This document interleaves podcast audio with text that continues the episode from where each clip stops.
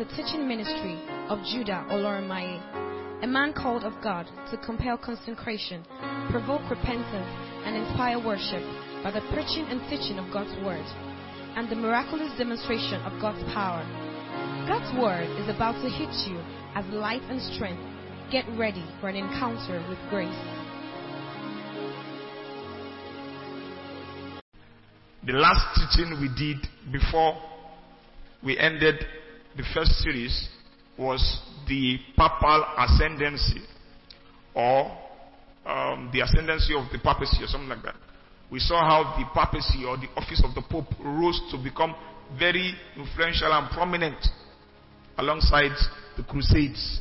If I say crusade now, some of you are thinking evangelism, but what crusade actually means is not that. Crusade is actually like a Christian form of jihad. so all of these terms, you, if, if you didn't follow the first series, you might not be able to juxtapose some of the conversations we'll be having now.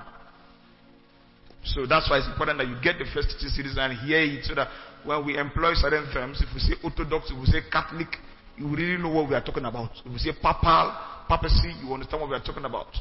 If we say heresies or heretics, you understand what we're talking about. Are we clear on that now? Secondly, like I said, it's a very academic conversation. So you have to pay attention. This is not something you can do casually. This is very academic. It's history. You have to pay attention. Listen closely. This is not something you may want to do in the spirit, quote unquote. I'm not saying you should not be in the spirit, but put your mind to this thing. Don't, as I'm teaching, don't be opening Bible and saying mm, Ephesians. What I'm saying is not in Ephesians. Listen, try to understand, follow. It's sequential.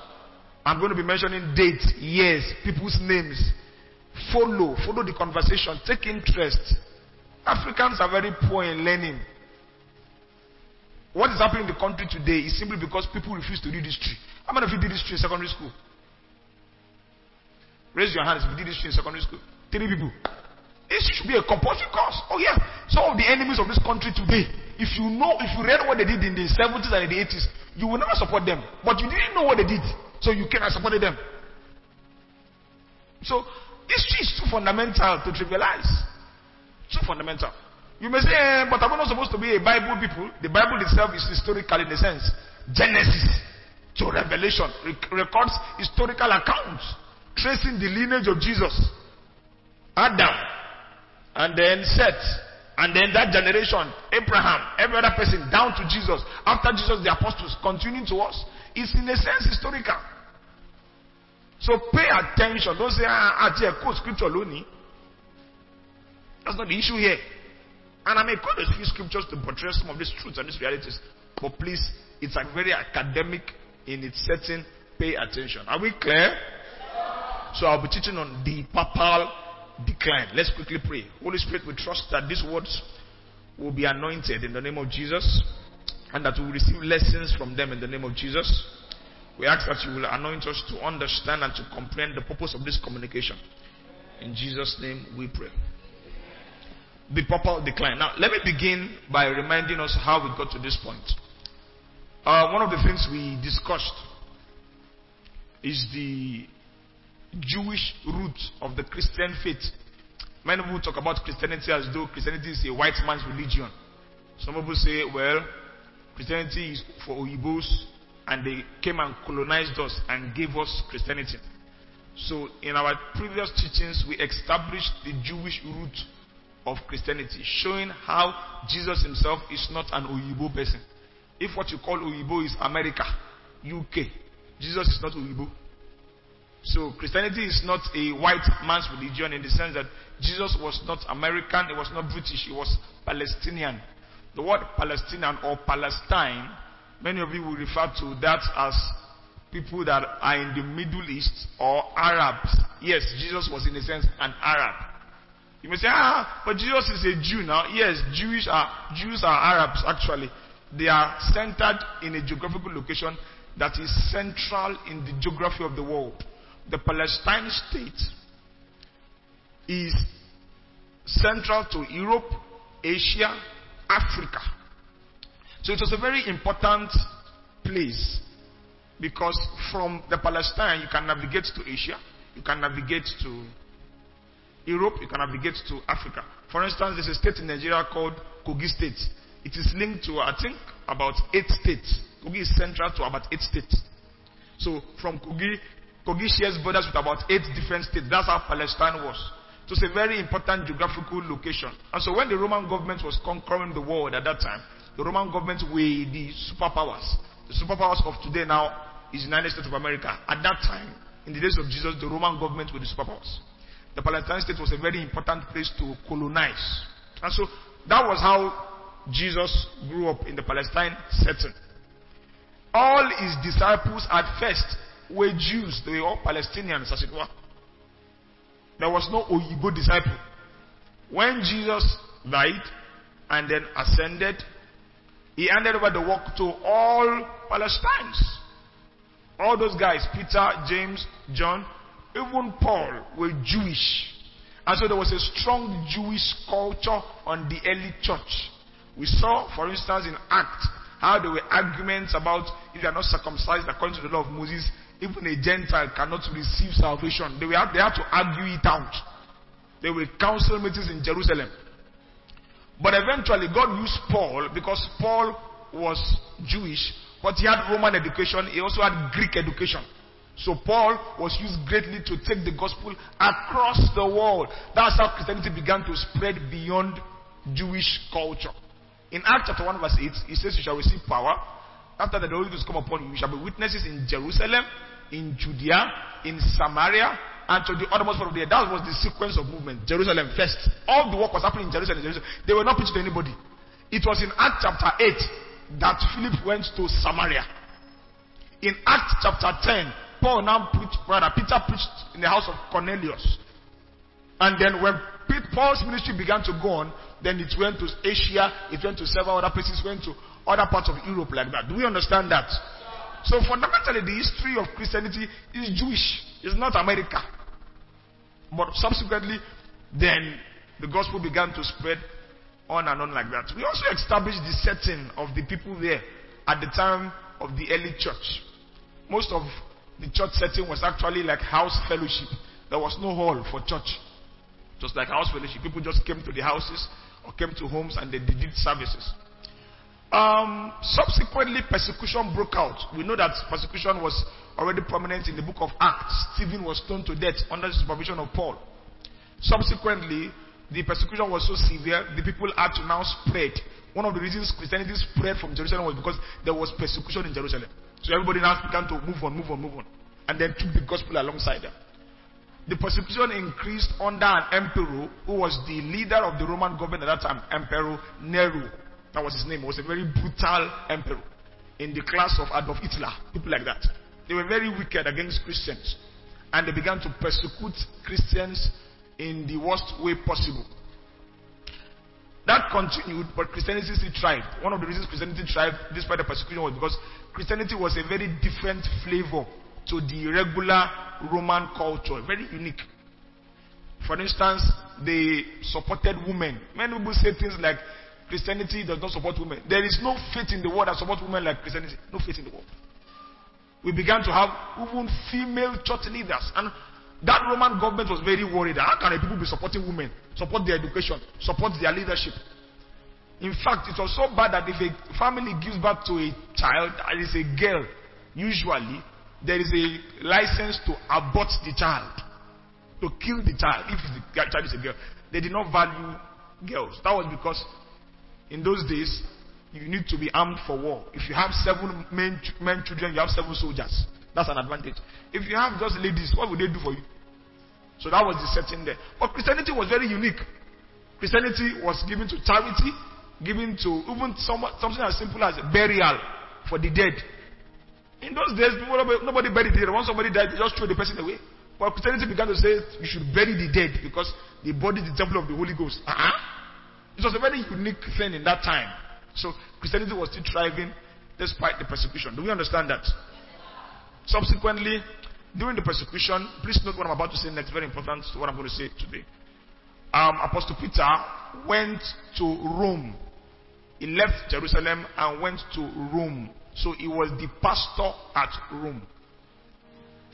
Just like I am the pastor of Ogbomosho Church. Peter was the pastor at Rome. Do you understand that? Okay. Of course, in those days there were no denominations. It was just church at Rome, church at Corinth, church at Galatia, and all of that. Eventually, there was a man, Constantine. He was not really a Christian, but in one of his journeys, he was going to war and he had a vision of a cross. And then, subsequent wars, he employed the cross. He would make an image of it and carry it to war. And every time he went to fight with that cross image, he won battles. Or there was a particular battle that he actually went for. And he won that battle with that cross image. And because of that, Constantine felt like, wow. But I said, this cross in the work. And he fell in love with Christianity, as it were. Eventually, he rose in political influence and became the emperor of the Roman government.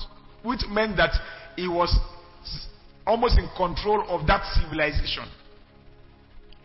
So he stopped Christian persecution. He himself claimed to be a Christian. He began to encourage churches, encourage pastors, encourage the Christian faith.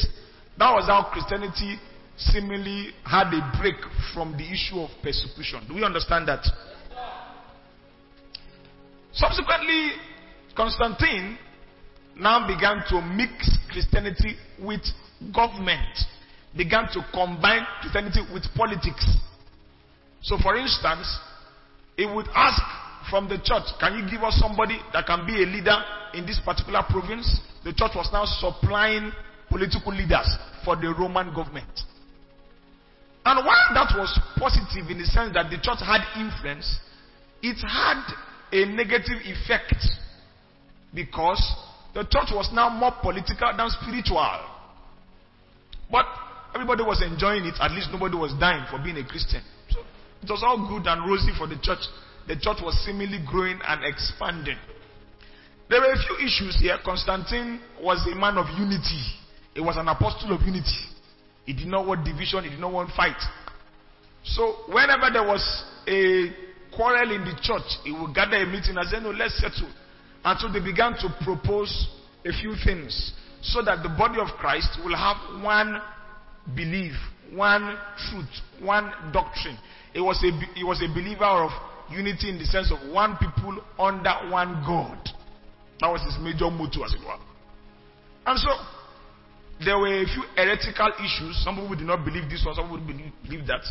Constantine was very useful in reconciling everybody. And it's one of the reasons he's um, very notable in the early church. But of course, he died, just like every human being would die.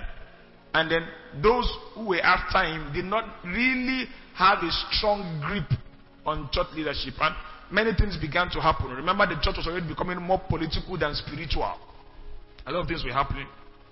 And then subsequently, we now began to have the issues of who exactly is the ultimate leader of the church. It used to be Constantine, but now Constantine is dead. Who exactly is the ultimate leader of the church? And this is where what we're about to say comes in, which is the Pope, the office of the papacy, or the office of the Pope. Because Jesus said something in Matthew 16, I think in Matthew 16, he says, On this rock, he was saying it when he faced Peter. On this rock, I will build my church. How many of you remember that statement? And the gates of hell will not prevail. People automatically assume that Jesus handed over the church to Peter. Remember that during the persecution, Peter went to Rome. Is that not so? So he was Bishop of Rome. Everybody now assume that any bishop of Rome is automatically the leader of the Christian faith. So Peter died, but the next bishop of Rome now seemingly took the place of I'm the Pope, I'm the father of the church. The word Pope actually is from the word Papa or father. And there were a few controversies, but eventually it was adopted. Anybody who is the bishop of Rome is the father of the church. Now, that office of the Pope began to grow in influence for a few reasons. The church was very rich. Rich not necessarily in silver and gold, but the major source of wealth at that time were land. If you have land, you are rich. I spoke about a feudal system. The idea of a feudal system is that somebody will have land, he will employ people. There were no middle men in those days. You have the rich and the very poor. The very poor did not have business, they just wanted to eat. So they will be employed to farm the land. The owners of the land own them.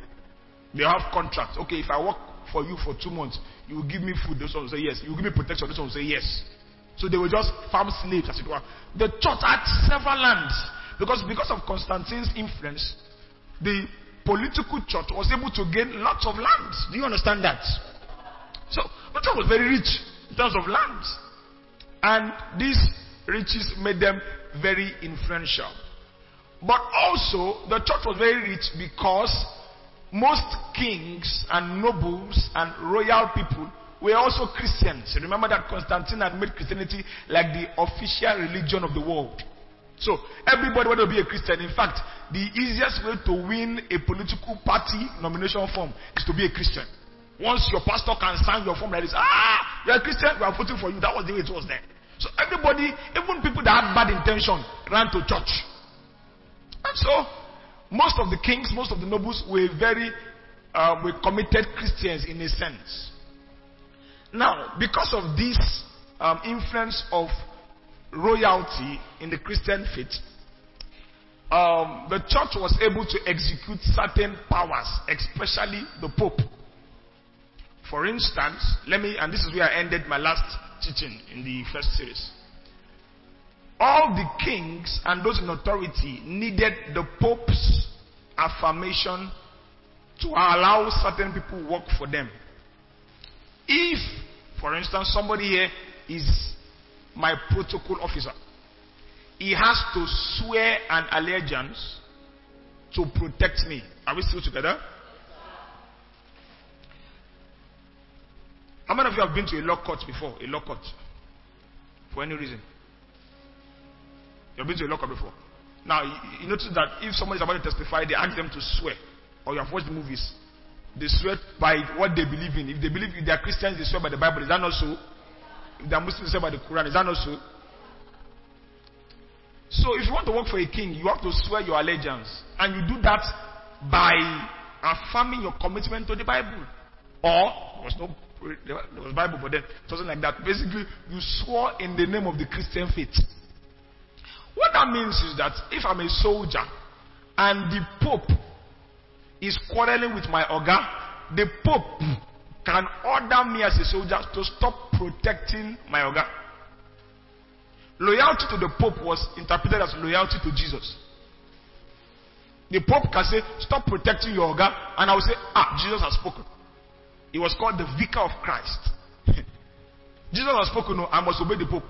So even government leaders needed the protection of the Pope because their word was as good as the word of God. Do we understand this now? This is why they were very powerful people, very influential people. You don't mess with the Pope. Popes will even determine who will be king. One of the examples I gave in the last teaching was that somebody can be threatened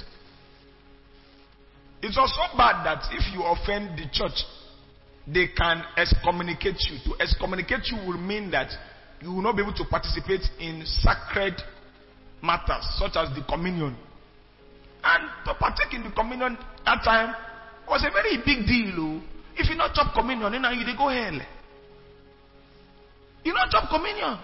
Oh, it was a very big deal. People virtually worshipped the papal office and depended on it for almost everything. So, this is how the papal office became very, very influential um, up to the point where we are having this discussion, which is titled The Papal Decline. Do we understand that now? Okay. So, let me go ahead now in today's teaching. I've just given a summary of what, where we are coming from. Because we are talking about the papal decline.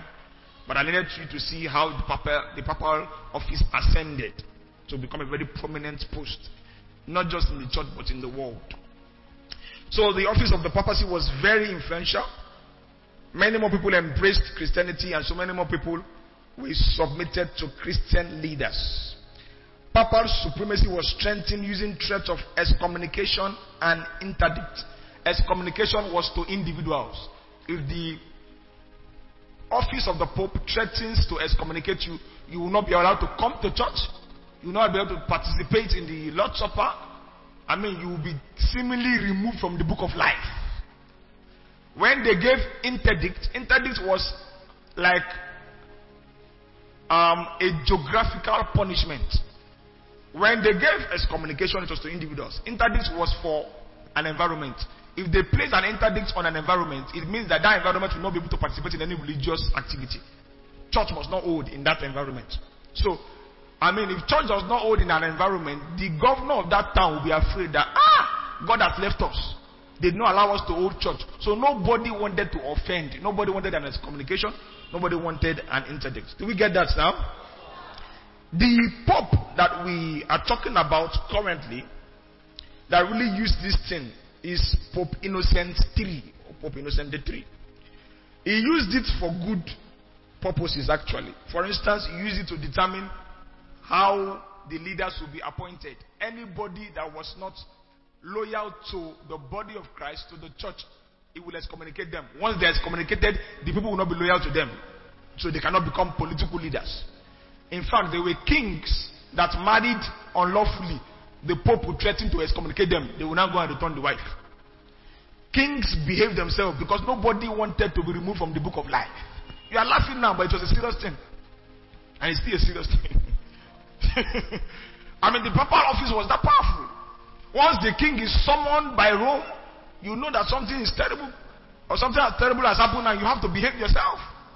But this particular Pope, Pope Innocent III, used it to curb the excesses of kings. However, there was a particular Pope that was now in charge in the time we're about to discuss. This is from about, let's say, 1250 to 1300. These are the timelines we'll be focusing on 1250 to 1300. But this particular Pope just came into power about 1295 thereabout. 1295, 1290 thereabout. His name is Pope Boniface VIII. Yeah, Boniface VIII. Everybody say Boniface. It was during his tenure that the papacy began to decline drastically. But to help you to understand this man's background and this man's reign, let me give you a little idea of the Pope before him. The Pope before him was not actually Innocent III. Innocent III was, however, popular, but there were one or two other popes before, if not even three, before Boniface. But the one I want to talk about is Pope Celestine V. Pope Celestine V was actually a hermit. Now, this is one of the things we discussed in the first series. A hermit is somebody who's like a, an outcast from society. He does not mingle with society. He's too holy. Don't marry.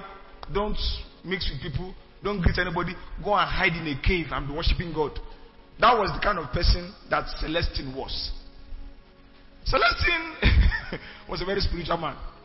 In fact, he was a charismatic man. I'm not talking about his papal regime. Just as a regular Christian, he was charismatic. He was one of the people who were operating in visions, revelations, and miracles. But he lived in a cave.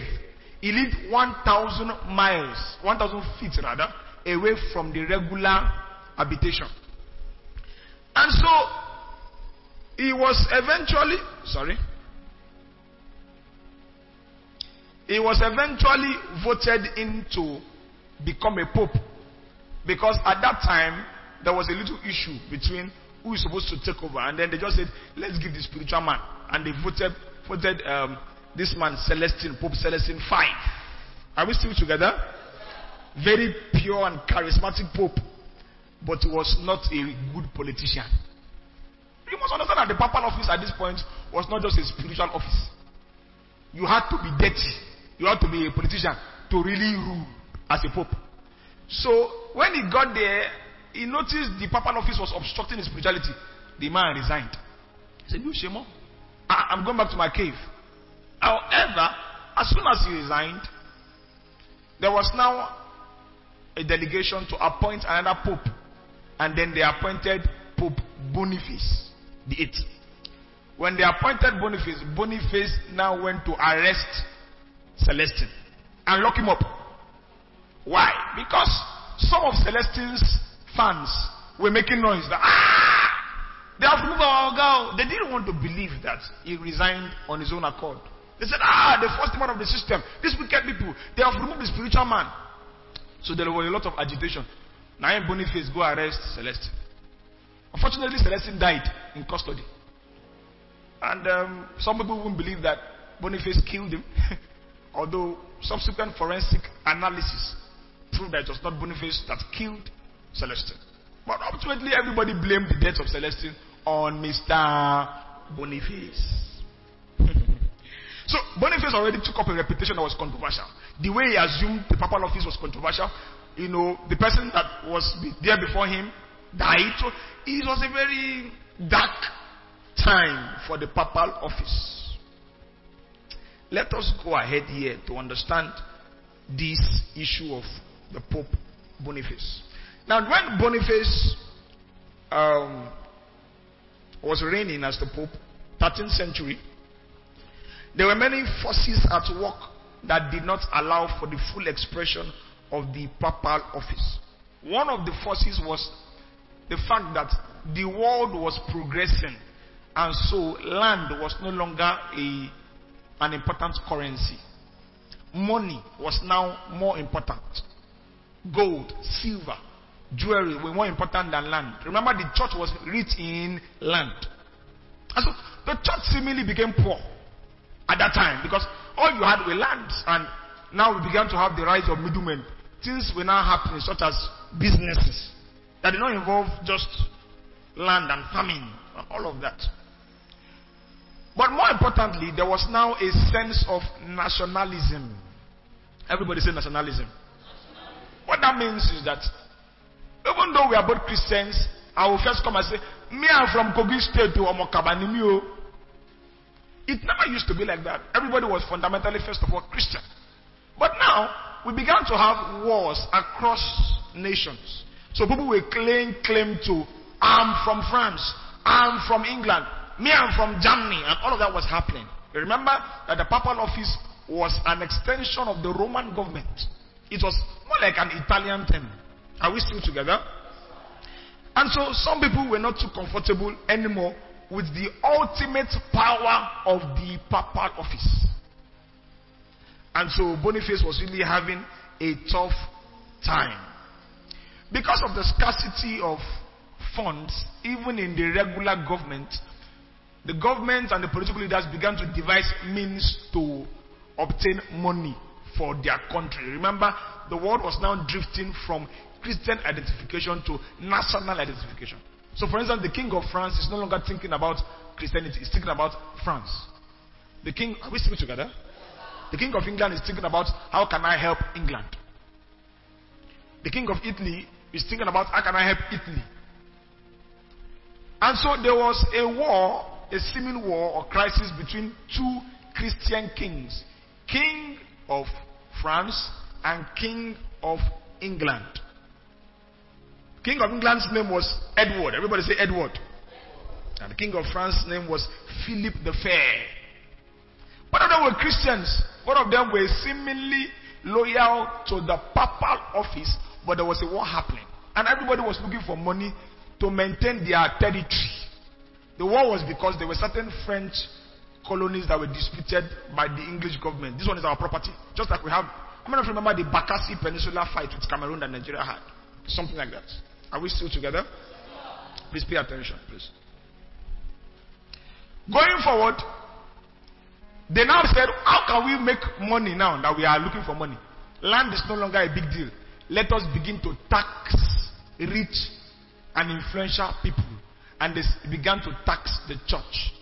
Prior to that time, the church was never taxed. The church was the power. How can you tax the power? But as people began to drift into nationalism, people began to say, let's tax the church. Joe. Church is just what are they even doing? We'll collect money from them. And so they began to tax them on even the lands that they had and some of the possessions they had. When Boniface, the Pope, heard of that, he was very angry. And he said, ah, to tax heaven. How can you tax the King of Kings and Lord of Lords? He said, No, there's nothing like that. And so he sent a warning letter threatening to excommunicate the king of England. His name, um, what do I call his name again now? King Edward. King Edward said, okay, no problem. If you excommunicate me, I will remove all my royal guards from your private protection. I will tell them not to protect you again. And that was never possible before. Everybody received orders before from the Pope. But the Pope was no longer as influential as it was because, first, there was no money anymore. All they had were lands. Two, people were more national than Christian. So he said, okay, all my personal guards. Remember, the Pope was, although seated in Rome, but they had connections everywhere England, um, France, um, Germany, Italy, everywhere. So it seems as though every country delegated certain people to, for the protection of the Pope. So the King of England, Edward, said, Okay, we'll remove your personal security guards eh, if you excommunicate us. Ah. Boniface said, This is no pay me. What the King of France did was even worse. Philip the Fair. He said, Okay, we'll ban all the exportation of gold and silver from France to Rome. Now, remember that at this point, gold and silver was more important than land. And you see, the way the papal office was, there were lots of gold, there were lots of jewelries, and um, that was a major means of their wealth. So, King Philip said, if you excommunicate us, no more gold coming from France to Rome. So, Brother Boniface had to change mouth. He said, ah, no be like that now. Somebody cannot even play with you again. Okay, no problem. We'll be paying tax. How much we will pay? And the church began to pay tax, began to grow poorer and poorer. Are we still together? Okay.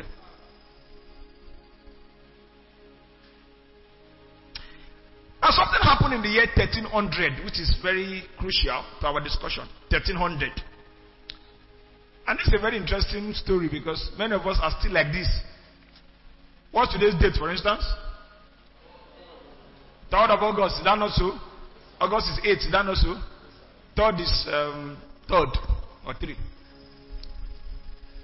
If I now come with a doctor and say 3 for Trinity, 8 for new beginning, this is a very prophetic calendar. So $38 to navigate the portal of Trinitarian new beginnings. See that the Rhema is deep. so, in those days, the year 1300, how many of you did party? Were alive during 2000, millennium year. How many of you? Millennium year. Uh-huh. You remember that there was a frenzy about it. 2000, gerege. Ha! It's not a normal year. Oh. Maybe it's the year of rapture. 2000, gerege. Ha! That's what 1300 was. Wow! And then Boniface came up with an idea. He said, wait, oh, it's true. 1300. Let us declare a celebration of this wonderful calendar year. And this celebration, we are going to offer forgiveness of sins. Anybody that can visit Rome, if you are a Roman citizen or a Roman occupant, if you visit the church of Peter 30 times and the church of Paul 15 times, all your sins, future, present, and past, will be forgiven. And he announced it. He did not know that people were really scared of going to hell like that. He didn't know. And before you know it, everybody began to travel from Africa, from Asia, from them everywhere. Because everybody wanted their sins to be forgiven. The church was rich, shaggy. Money everywhere. People will, uh, you know that when I say visit the church of Paul, I'm not saying you will come to God empty handed. Amen. As you come, you bring an offering. There were no bullion vans in those days, but that was the idea. The money was so much. Day and night, they were stacking currencies. People will come and say, Ah, my sins will forgive me. And they told them the next anything will happen is the year 1400. It happens once in 100 years. So everybody wanted to, my features, everybody came. Boniface was so rich. The church also was very influential. And so Boniface became arrogant again. Say, ah, we have arrived. Where kings that were threatening us to pay tax? We have come. But uh, Philip the Fair was a stubborn man. Boniface thought nobody could match him. Philip the Fair was a brutally stubborn man. Philip the Fair went to go and arrest a bishop. I think Bishop of um, Bordeaux, I think. Excuse me, please.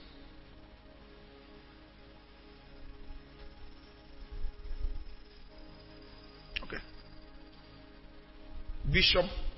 No, sorry, that's not.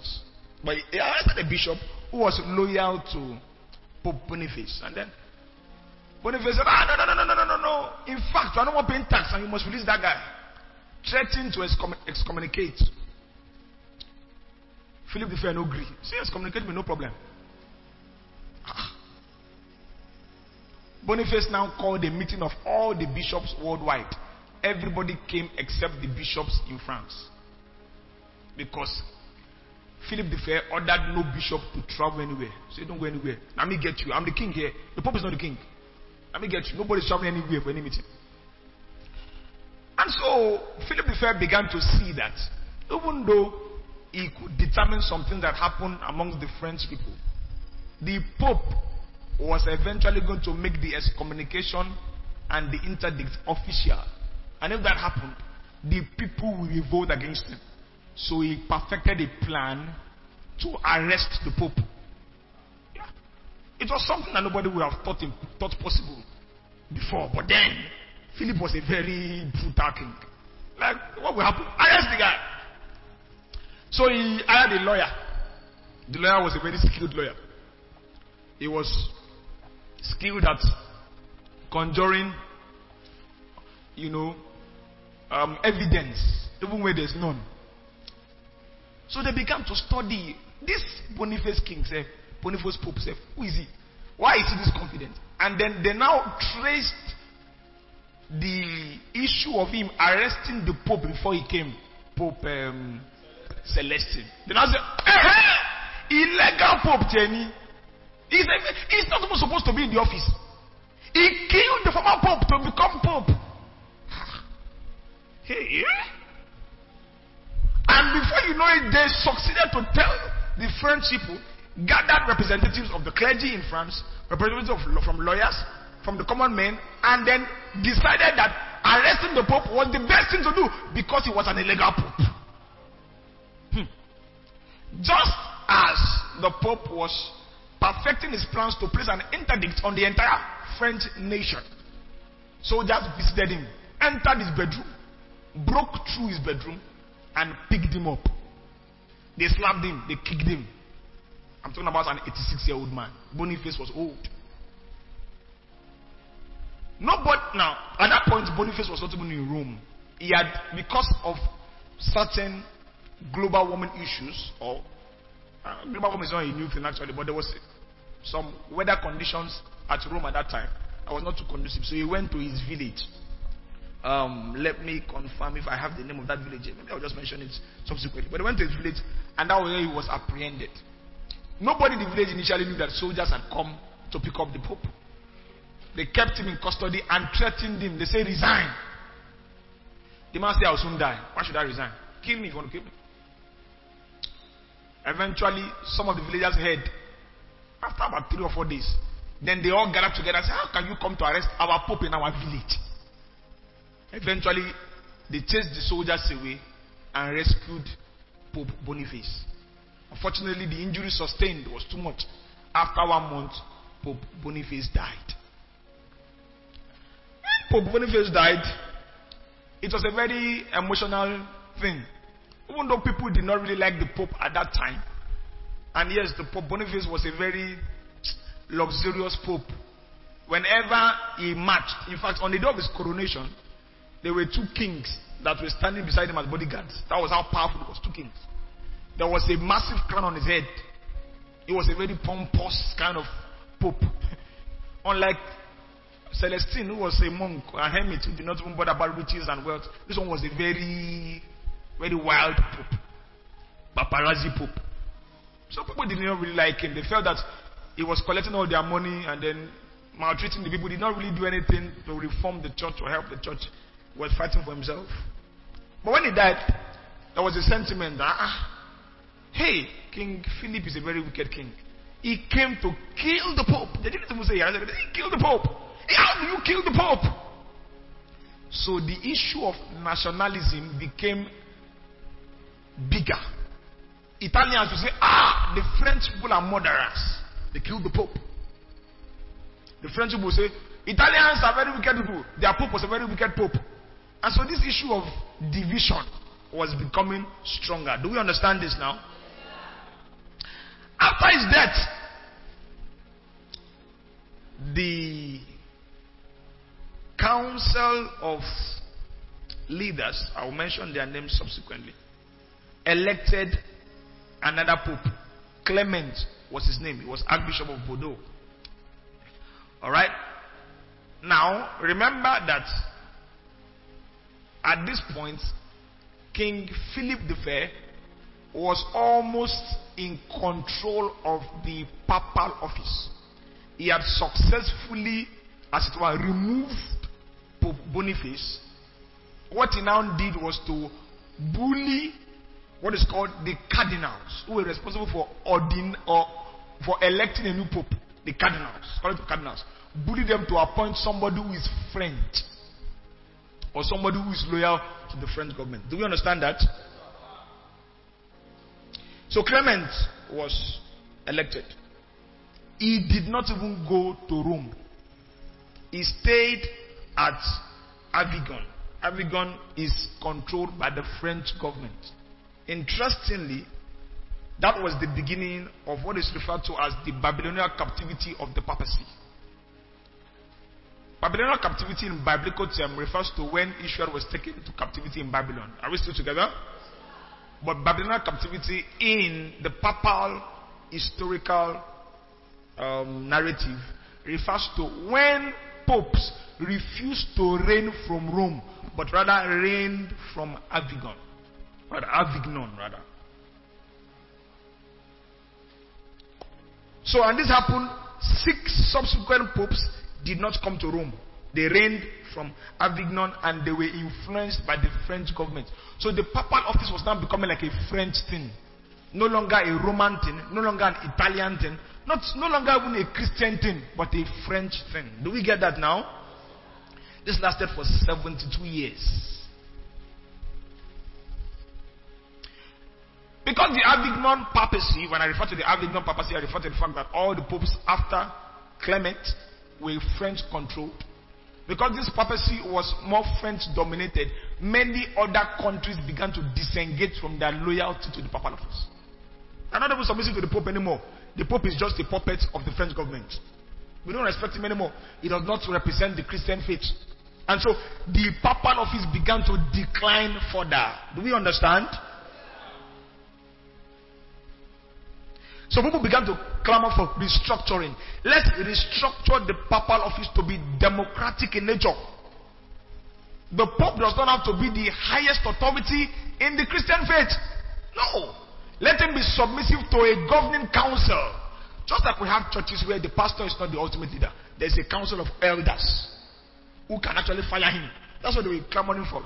This papal office is too, I mean, let's make it democratic. Let's have a governing council that can monitor the papal office and ensure that they do what is right. But basically, other nations began to withdraw their loyalty to the papal office just because it had become an Avignon papacy, not necessarily a Christian papacy.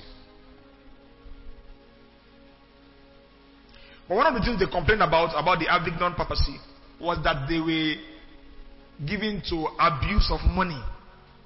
They didn't use money well and they were very criminal in how they generated money. Let me explain. Remember that King Philip, his own was money. That's why he taxed the church. That's why he recorded with Boniface. So he was using the papal office to get funds for himself, to fund his war, to fund his civilization and all that. One of the terrible things that they did was that they made certain funny, funny laws.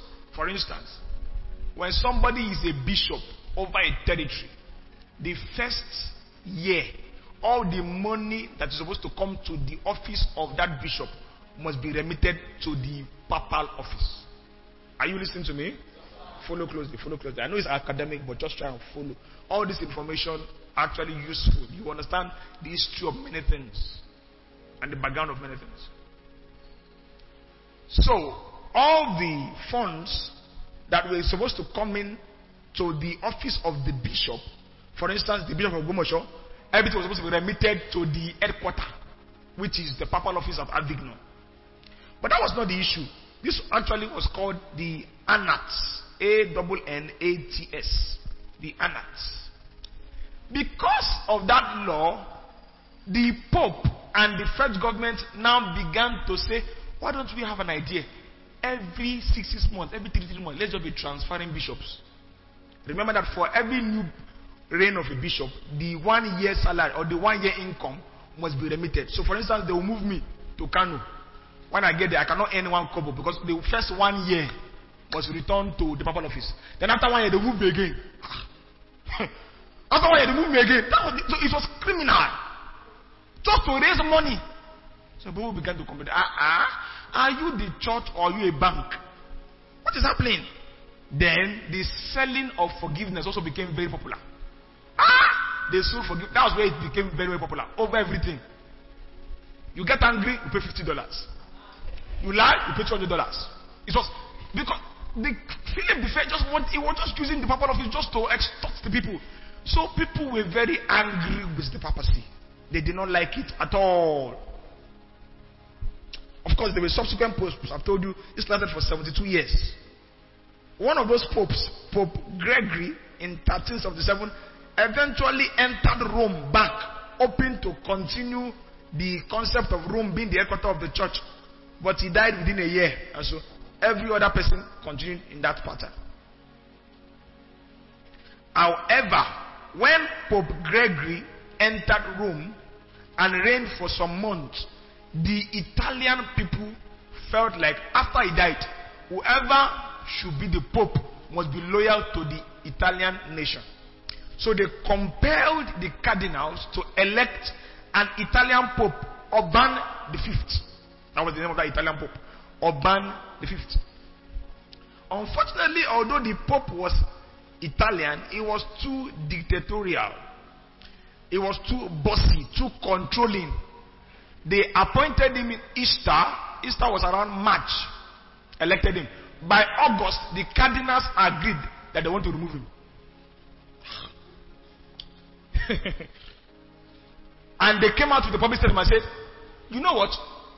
This pope that is reigning is illegal. We did not want to vote him in. It is the people of Italy that forced us to vote him in. So, Urban the fifth was threatened and he was, his leg- legitimacy was um, contested. I want to say something very important, so let me make sure I get it now.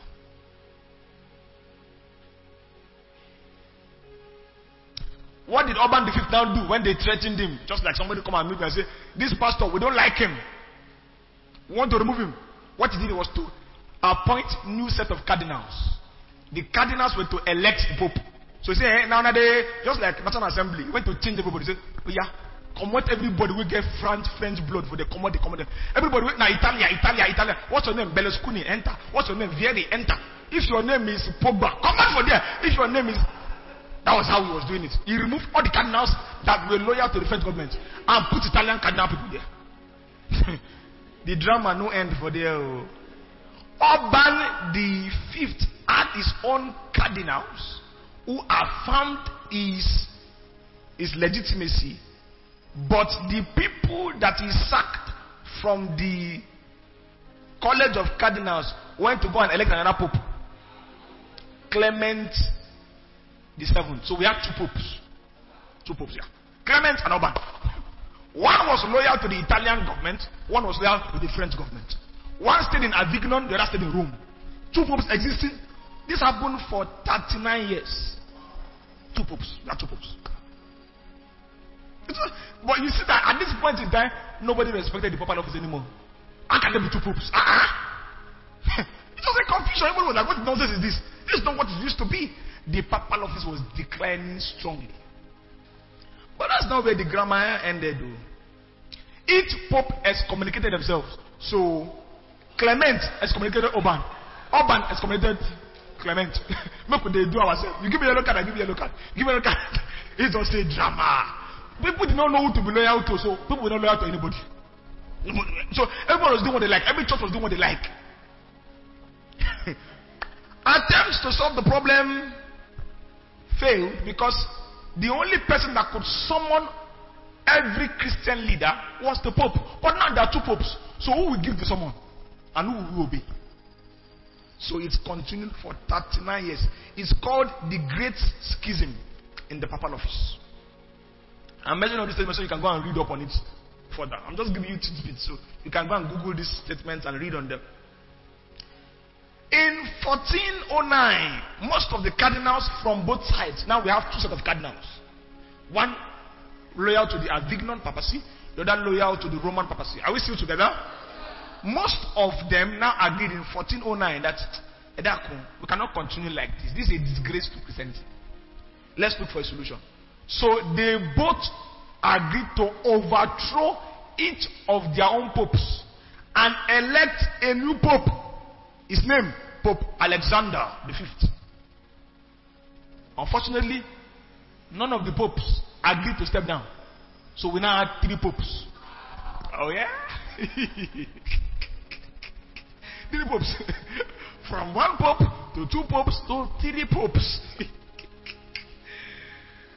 At the point in time, Gregory ruled at Rome, Benedict ruled at Avignon, and we also had Pope John. Three popes existing at the same time. Hmm. Well, the kings and the political leaders, the emperors, they were too ashamed for the situation. So they decided to call a meeting. Remember, at this point in time, it had become more national than Christian. So the kings and the emperors had more power than even the pope. So they decided to call a meeting. The king and the emperor said, let's we can't continue like this. All of us are Christians. Why is this papal issue becoming so embarrassing? How can there be three popes? And then they called a meeting, gathered the bulk of Christian leaders from Germany, Italy, France, England, and subsequently Spain. And they were meeting consistently for about four years. And they decided to elect a new pope. No, they successfully convinced one of the three popes to step down. Yeah. And then, once that happened, they now deposed the other two. Like if somebody has stepped down, you guys do and no. And then they elected somebody totally new. His name, Pope Martin the Fifth. Are we clear? Pope Martin Fifth. This was where the great schism of the papal office now ended. There was now, once again, one Pope, Martin. However, Martin entered the papal office and he was not comfortable with the settings and the structure. One of the things that they agreed when they met for almost four years was that the papal office was going to be highly regulated. The cardinals were going to ensure that the excesses of the papal office was curbed. When Martin, however, assumed power, he dismissed the entire structure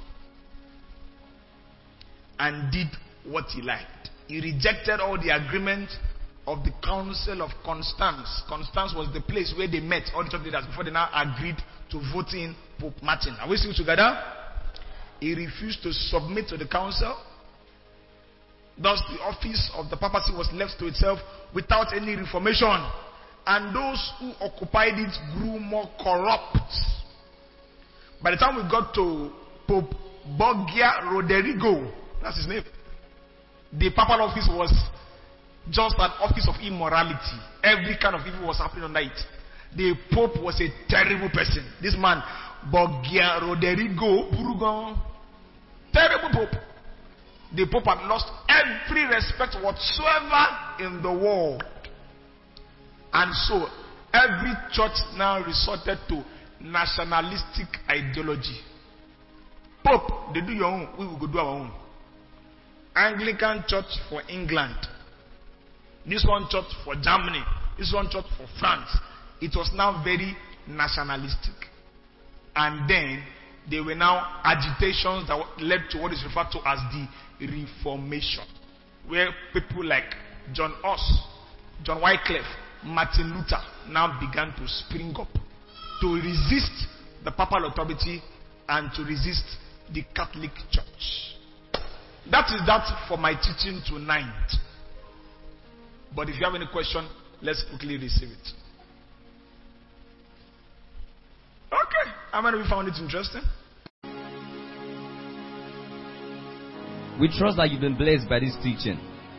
We look forward to receiving your testimonies, prayer requests, and feedbacks. You can send us a mail at judahmaye at yahoo.com. That is J U D A H M A Y E at yahoo.com. Till next time, remain in the consciousness of God's word and power. Thank you.